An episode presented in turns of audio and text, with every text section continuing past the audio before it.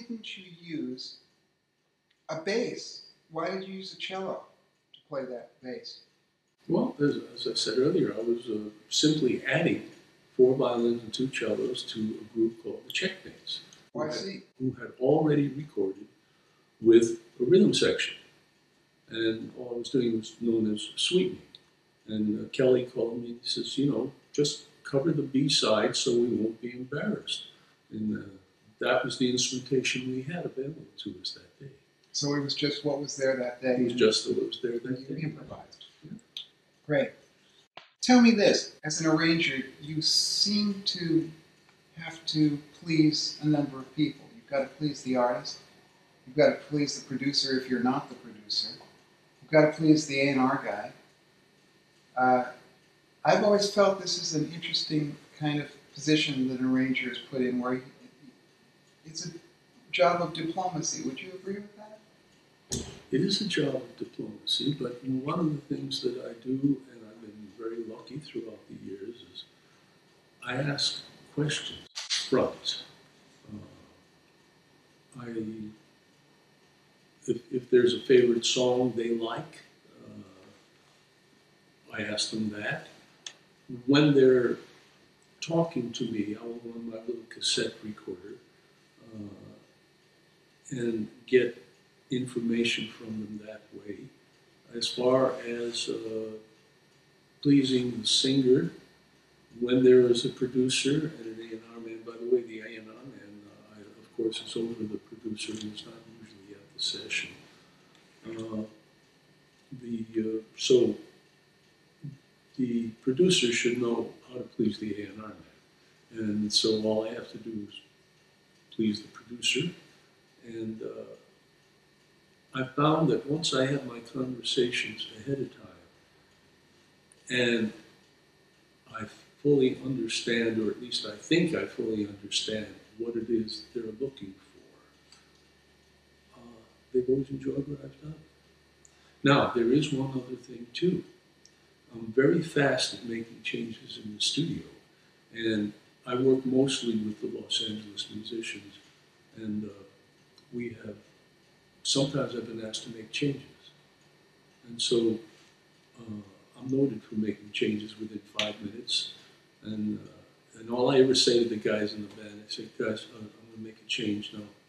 Don't sing, don't whistle, don't play for the next five minutes. And I'll, I'll write out my ideas, I'll get them down, and I'll dictate. I'll tell each person what the changes are, what they're going to play, and then we go on and record it. And I find that I've always managed to please the producer that way. and of course a lot of audiences too.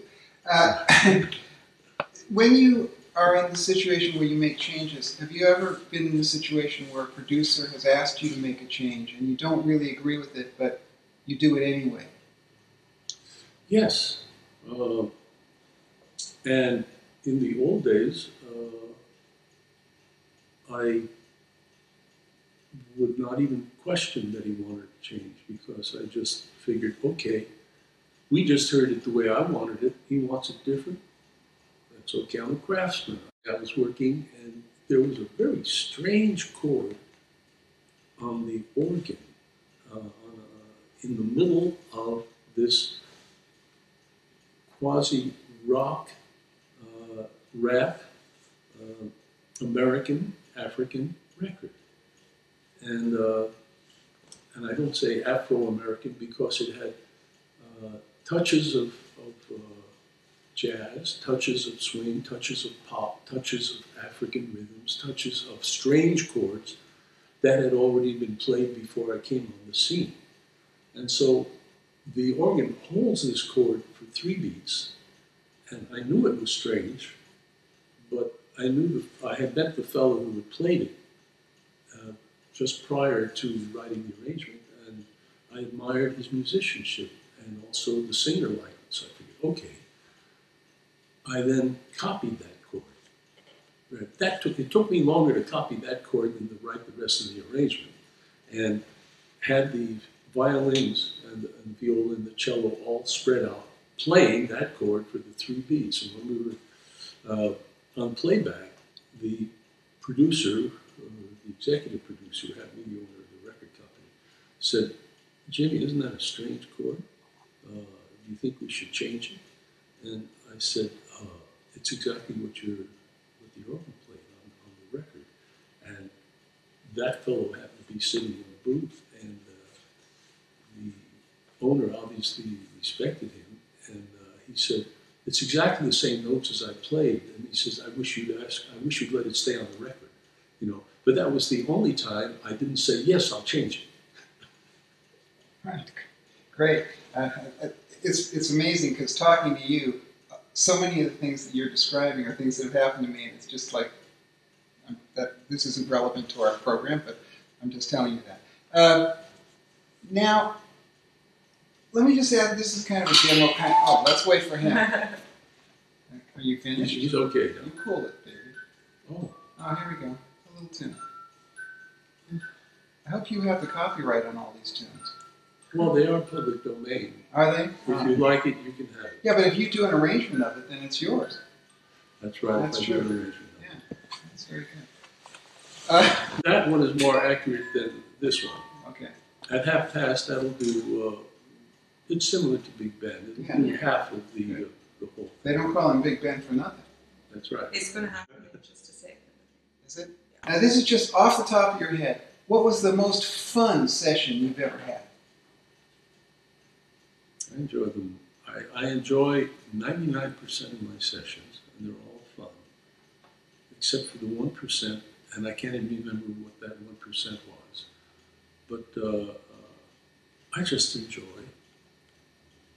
sessions.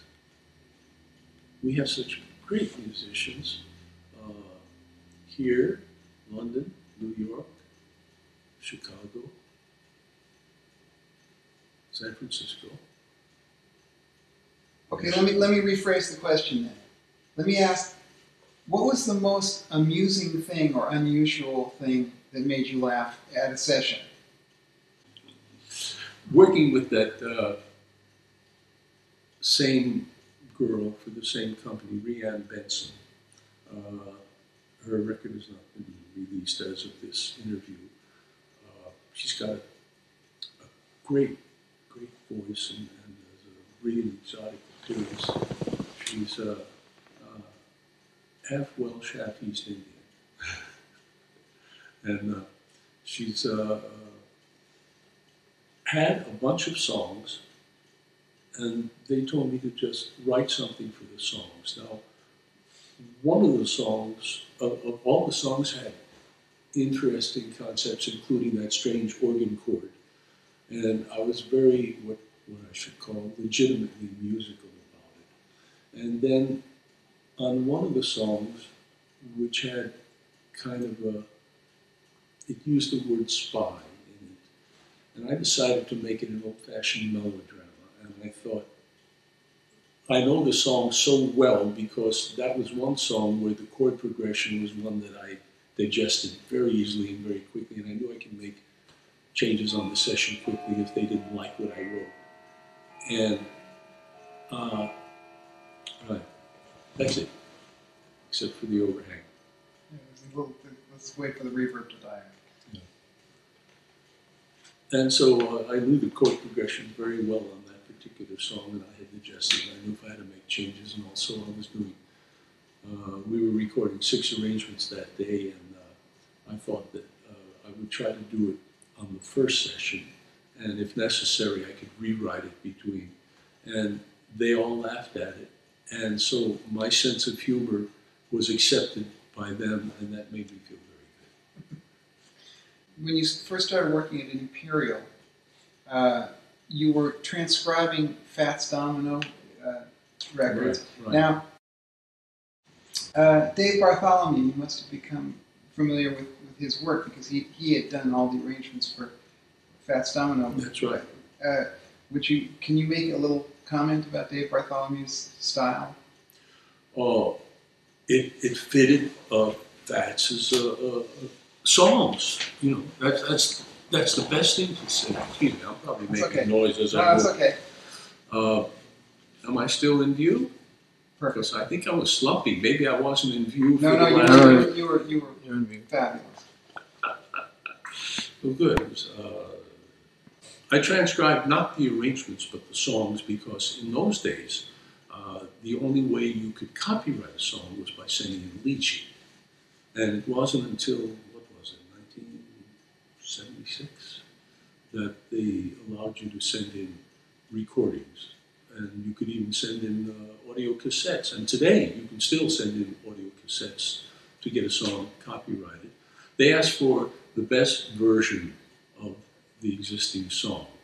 Well, uh, at the time I was transcribing, the record had not hit the streets yet. And my boss, who owned Imperial Records, uh, Lew Chudd, didn't want the record to hit the streets without being copyrighted. because then everybody could take the record and send it in and say, I want to copyright this song. So I copyrighted, I transcribed the song, the lyrics, and the melody. And in listening to the records, of course, I listened to Dave Bartholomew's arrangements, and I liked them very much. He uh, had the, uh, usually he had two instruments in octaves uh, or in unison, like a tenor sax and a trumpet, or uh, a tenor and an alto in octaves, and maybe there'd be a trombone down on the bottom, and they fitted the song. Now, that's the best thing you can say about an arranger, is that the arrangement fits the song, it enhances the song, it uh, makes you want to buy the song and, and um, buy the record and listen to it again. How much, speaking of want to buy, how much does the marketplace of a song control what you write? It doesn't control what I write, but the attitude of the people who hire me may be controlled by the marketplace. And I enjoy writing commercial arrangements because it's still music. And as far as I'm concerned, whenever I write, I'm writing music. It's like in the early days when I was producing and arranging for Ricky Nelson, there were some adults who said, Is that considered to be rock and roll? And I said, Yes, it is. He said, But it's tasteful. I said, Thank you. It's supposed to be. Well, that leads us beautifully to Ricky Nelson. Uh, you, you made a lot of records with him, 75. and uh, you developed a system of working with his band, uh, which was a little bit unusual because they didn't read. Right. uh, I'll go on from there then. Okay. Yes, the uh, there were only two people in the band who read. One was the drummer, and the other was one of the three piano players we would bring in, uh, and that was Gene Garf. But Gene didn't play every session. We would also have Ray Johnson, who didn't read anything but chord symbols, and we would also have a fellow who became known as Leon Russell, who also did not read notes but who read chord symbols. And so we had James Burton playing lead guitar, who read chord symbols. Uh, we had Joe Osborn, who read chord symbols. Later on, Joe learned to read a little bit of notes, but at that time he read chord symbols. And so I developed a system of conducting the rehearsals. Uh, Rick would uh, normally show up later. He was uh, still working on his show when we would sit down with the band and, and uh, two guitars, bass, drums, and piano, of course. And uh, I would start teaching them the songs that Ricky and I had already chosen earlier in the week. And so, no matter what key we were in, here was the one chord, here was the four chord, here was the five chord. Now, if we were in the key of C, that's C, that's F, that's G. Now, if we had an A minor chord, it was way over here. If we had like a B flat chord, it was way over here.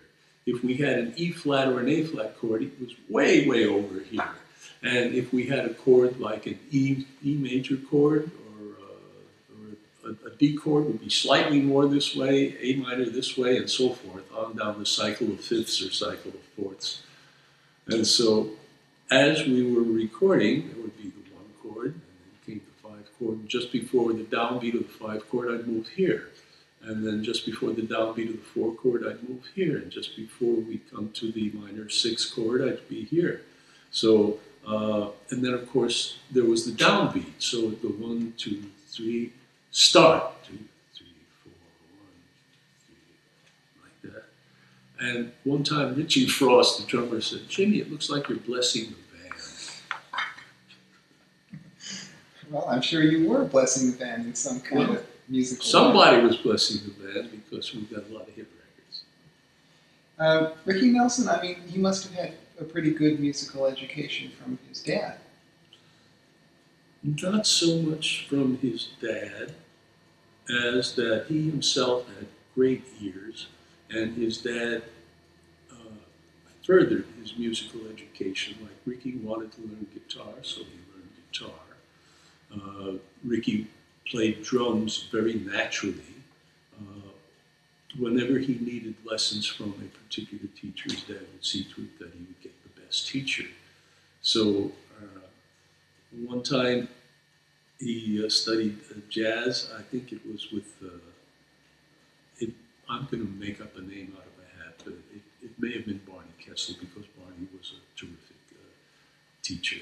And so one day, Ricky, uh, I, we would meet in his bungalow over at the production company. He says, and he didn't tell me who he was studying with. He says, Jimmy, I just learned a new style. It's called jazz. And I said, that's great. that was wonderful. Well, notably, you've worked with Simon Garfunkel and Garfunkel on his own, uh, and I believe Simon on his own. And Simon Right. is all, yes. This, there is, of course, the story of your Grammy-winning work with them on uh, Bridge Over Troubled Water, and I believe that that's you said that that's the arrangement you did the absolute least on. It's the one I did the least on, and uh, at the time, uh, I was I was called by uh, an artist, and they said that uh, uh, Ernie Freeman uh, is putting in to, uh, for his arrangement on uh, Bridge Over Troubled Water. I thought you were the only arranger who worked on it. I said, no, I worked on it, and so did Ernie. Oh, okay. And I said, would you give two Grammys if you won? Oh, yes, we would do that. I said, in that case, I want to make a suggestion. I said, I know what I gave to Larry Knechtel to play on the piano, and what he did to it was really arranging. He, he expanded it, and uh, for the so for the first minute or so on the record, all you hear is Larry's solo piano. He did a marvelous job of what I handed him. And she says, "Well, uh, I'll run this by uh, Paul." And uh, so she called me back ten minutes later and said I was able to reach Paul right away. Paul Simon, of course, and uh, uh, he said, uh, "Yeah, uh, Jimmy was right about uh, Ernie and Larry, and Jimmy also should get a, uh, a Grammy if it wins, and so should Paul Simon, and so should Arthur Garfunkel." And I said, "Would you give five Grammys if it wins?" And she said, "Yes, yes, we would." So came the night of the Grammys, and uh, it was at the Palladium, which was a uh, uh, which is a place on Sunset Strip. And in those days, we would sit around tables, and arranging was like the last one of the last uh, things to uh, be awarded, and uh, so. Paul and Artie spoke to me and said, "You know, Jimmy, we're very tired, and we've already won bunch of Grammys tonight, and we, we flew in early this morning. We're going to the hotel. If the arranging wins, would you mind bringing our Grammys over to our hotel?" I said, "No, I don't mind." Well, it won, and uh, I I didn't go up to receive it because uh, uh, Gold, uh, I forget his first name of uh, Columbia Records, went up to receive it on their behalf. But he handed me the two Grammys because he knew I was supposed to pick it over And I went over to their hotel, and uh, by then it was like 1 a.m. And uh, I went over to the desk clerk and I said, uh, I would like to uh, speak with uh, Paul Simon and Arthur Garfunkel. And they said, oh, I know it's a bit late. I said, they're expecting me. So uh, he connected me to the room. And he said, yeah, Jimmy, what is it? I said, I've got two Grammys for you. Oh, thanks a lot, Jimmy. Would you please leave it at the desk, that's, that's brilliant. Um, well, I'd, I'd like you to talk a little bit about one of my favorite arrangements that you did on, on the song America. Oh. You've got some lovely things going on in there, and I'd like to know how you conceived of it first and then how you put in the things that you put in. Uh, I like to work with lyrics and melody, of course, but lyrics affect me very much. Now, I have to digress and start off with the song called Old Friends. And by the way, when I thank Paul for recommending me for uh, uh, my minimum work on Bridge Over Troubled Water, he said, Jimmy, you should have got a Grammy for Old Friends, but you didn't. He says, and this hopefully will make up for it. Anyway, I met Simon and Garfunkel because of old friends. And uh, this uh, fellow named Ben Barrett says, Jimmy, I'm working with Simon and Garfunkel. And, they may want you to do some arranging, so go over to the hotel and meet them. So I went over there and I had my attache case in one hand and my uh, recorder in the other. In the old days, I had an old Wollensak. And uh, I said, put it down. I said, oh, you're auditioning me. Okay. They said, we've been working with these old people. Uh, okay. And uh, so we want to talk to you about these old people, and they did. And they said, now we'll call you again. I thought, okay, probably didn't pass the audition. I picked up my attache case my recorder and I left. About a week later, they called me, come on over. So I came in with my attache case and my recorder and said, put it down. They said, we're going to play you these voices of old people that we have recorded. And they did. Uh, listened to it, and some of them were very touching the way they, they recorded these voices. They went to old age homes, they went to people on park benches that looked the right age, and they recorded them talking. And uh, they said, We'll call you.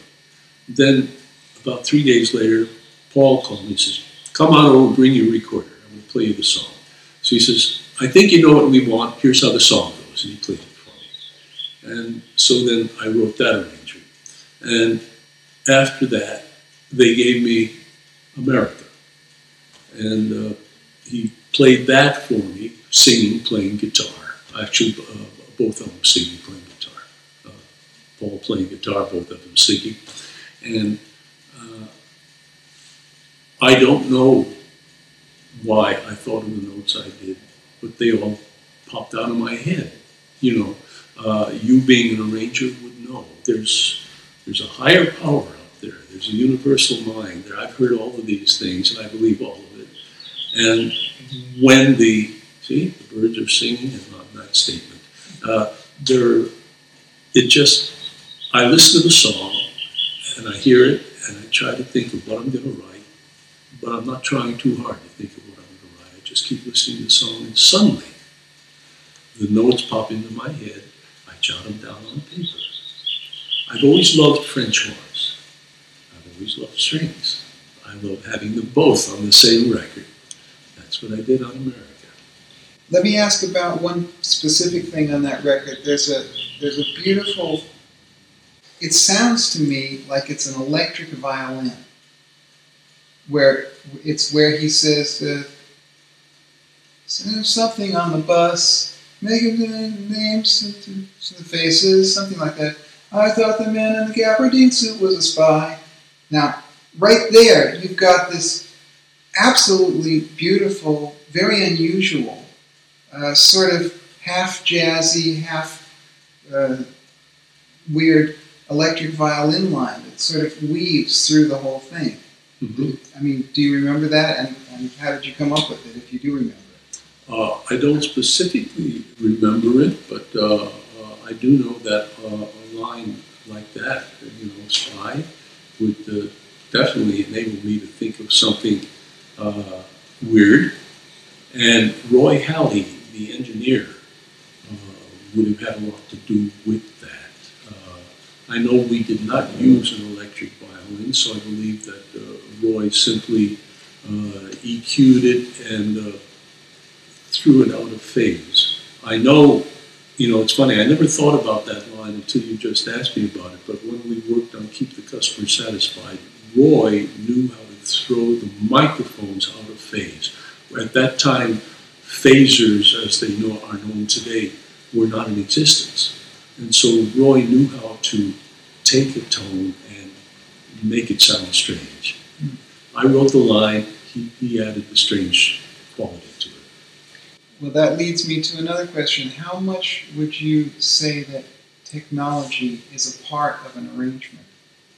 Nowadays, it has become quite important. Now, if you're talking about the uh, quote legitimate sounds, uh, which John Williams is getting on his movies, uh, technology has very little to do with that unless you want to have a, a strange gong sound or a cymbal sound or, or you want to get an artificial sound.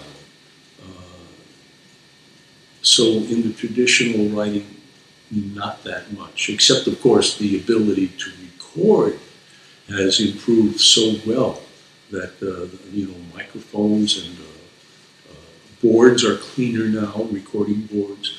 Regarding microphones, a lot of people have gone back to using the old-fashioned mics because they're warmer. Uh, but the combination of microphones does does marvelous things. That's from the techni- technological part of recording. But as far as creating music, um, today, uh, in nowadays, when I'm asked to score a film, a movie, a TV movie, something of that nature, their budget either allows them for a large orchestra on the style of John Williams, James Horner, and, and uh, those people, or they go to the other extreme. Their budget doesn't allow any instruments, or maybe one real instrument. For instance, I, I did a uh, TV movie where they wanted all synthesizers, but they didn't want one wild. They, they loved Skunk Baxter. They said, Can you get him? And I said, Yeah, he's triple scale. They said, Okay, we'll pay for him. So his, his real name is Jeff, but everybody knows Skunk Baxter. Fantastic guitar player. So I had him come into my studio downstairs, and uh, he plugged in directly and uh, managed to get all of his fuzz sounds through the now well-known equipment that can do that. But the first time I recorded with uh, Skunk Jeff Baxter was many years ago, where in order for him to get the great sound with the slight touch of distortion on it, he brought in a Marshall amp that was about yay tall off the floor, put it in the studio, ran a long cord from the studio to the booth, closed the door, and then played it as loud as possible. Uh, luckily, it didn't deafen us because there we were all sitting in the booth. and uh, nowadays, you can get that same sound off of a little box. Uh, as far as the continuing the answer to your question, depends on what the project calls for. If you're going to do record, uh, the kids buying the modern records expect to hear a certain amount of technology on the record. They want to hear a certain amount of synthesized sounds because there's so many synthesized sounds, uh, sampled synthesized sounds on so many hit records. You've you worked with Barry Manilow. Yes. Now he's a pretty competent Oh, arranger. he's a very competent arranger. He's wonderful. All right, so Barry was doing a uh, TV special, and uh, I was conducting and also writing arrangements for that particular orchestra. And one of them was a rearrangement of At the Copa. Barry was sitting playing second piano. And uh, so here I was conducting the arrangement that was being played for the first time of my arrangement of at the Copa that had previously been arranged by Artie Butler and uh, Barry. And Barry, of course, wrote the song. There's Barry sitting about five feet from me at the piano. We went through the entire arrangement, ran it all down. I made a few little corrections. And after it was all over, I looked at Barry. He says, that's great, Jimmy, except every time we come to that particular G uh, in every eighth bar, I want you to make it a G seventh, not a G ninth. Oh, okay, Barry. That was amazing because I have worked with musicians who were somewhat arrangers who would stop me in the middle of the performance every time the chord was not perfect according to their liking. What he did was allow me to go through it, which saved time. He then told me the one correction which saved time. I then gave it to the orchestra, to those people who may not have heard his comment, and he's just a wonderful guy. I've got another story about him, just not musical, but I was working with him on uh, several different albums, and on this one occasion, uh, we brought in a vocal group, and two of the people in the vocal group he didn't know. Now, uh, I later on learned that he just couldn't stand having people in the booth he didn't know. He wasn't going to kick these singers out because I had hired them as part of the background, you know. So finally he walked up to them and said, Hi, I'm Barry Manilow, what's your name? Now he knew them. Uh, you did the song. You did the song uh, even now. Yes, I did the arrangement. Right. So, can you tell me a little bit about? I mean, that's a beautiful example. I think of, you know, the pop ballad. So Barry, Barry uh, uh, me my head on those. Just, just, uh, just write it, Jimmy. You know, write whatever comes into your head.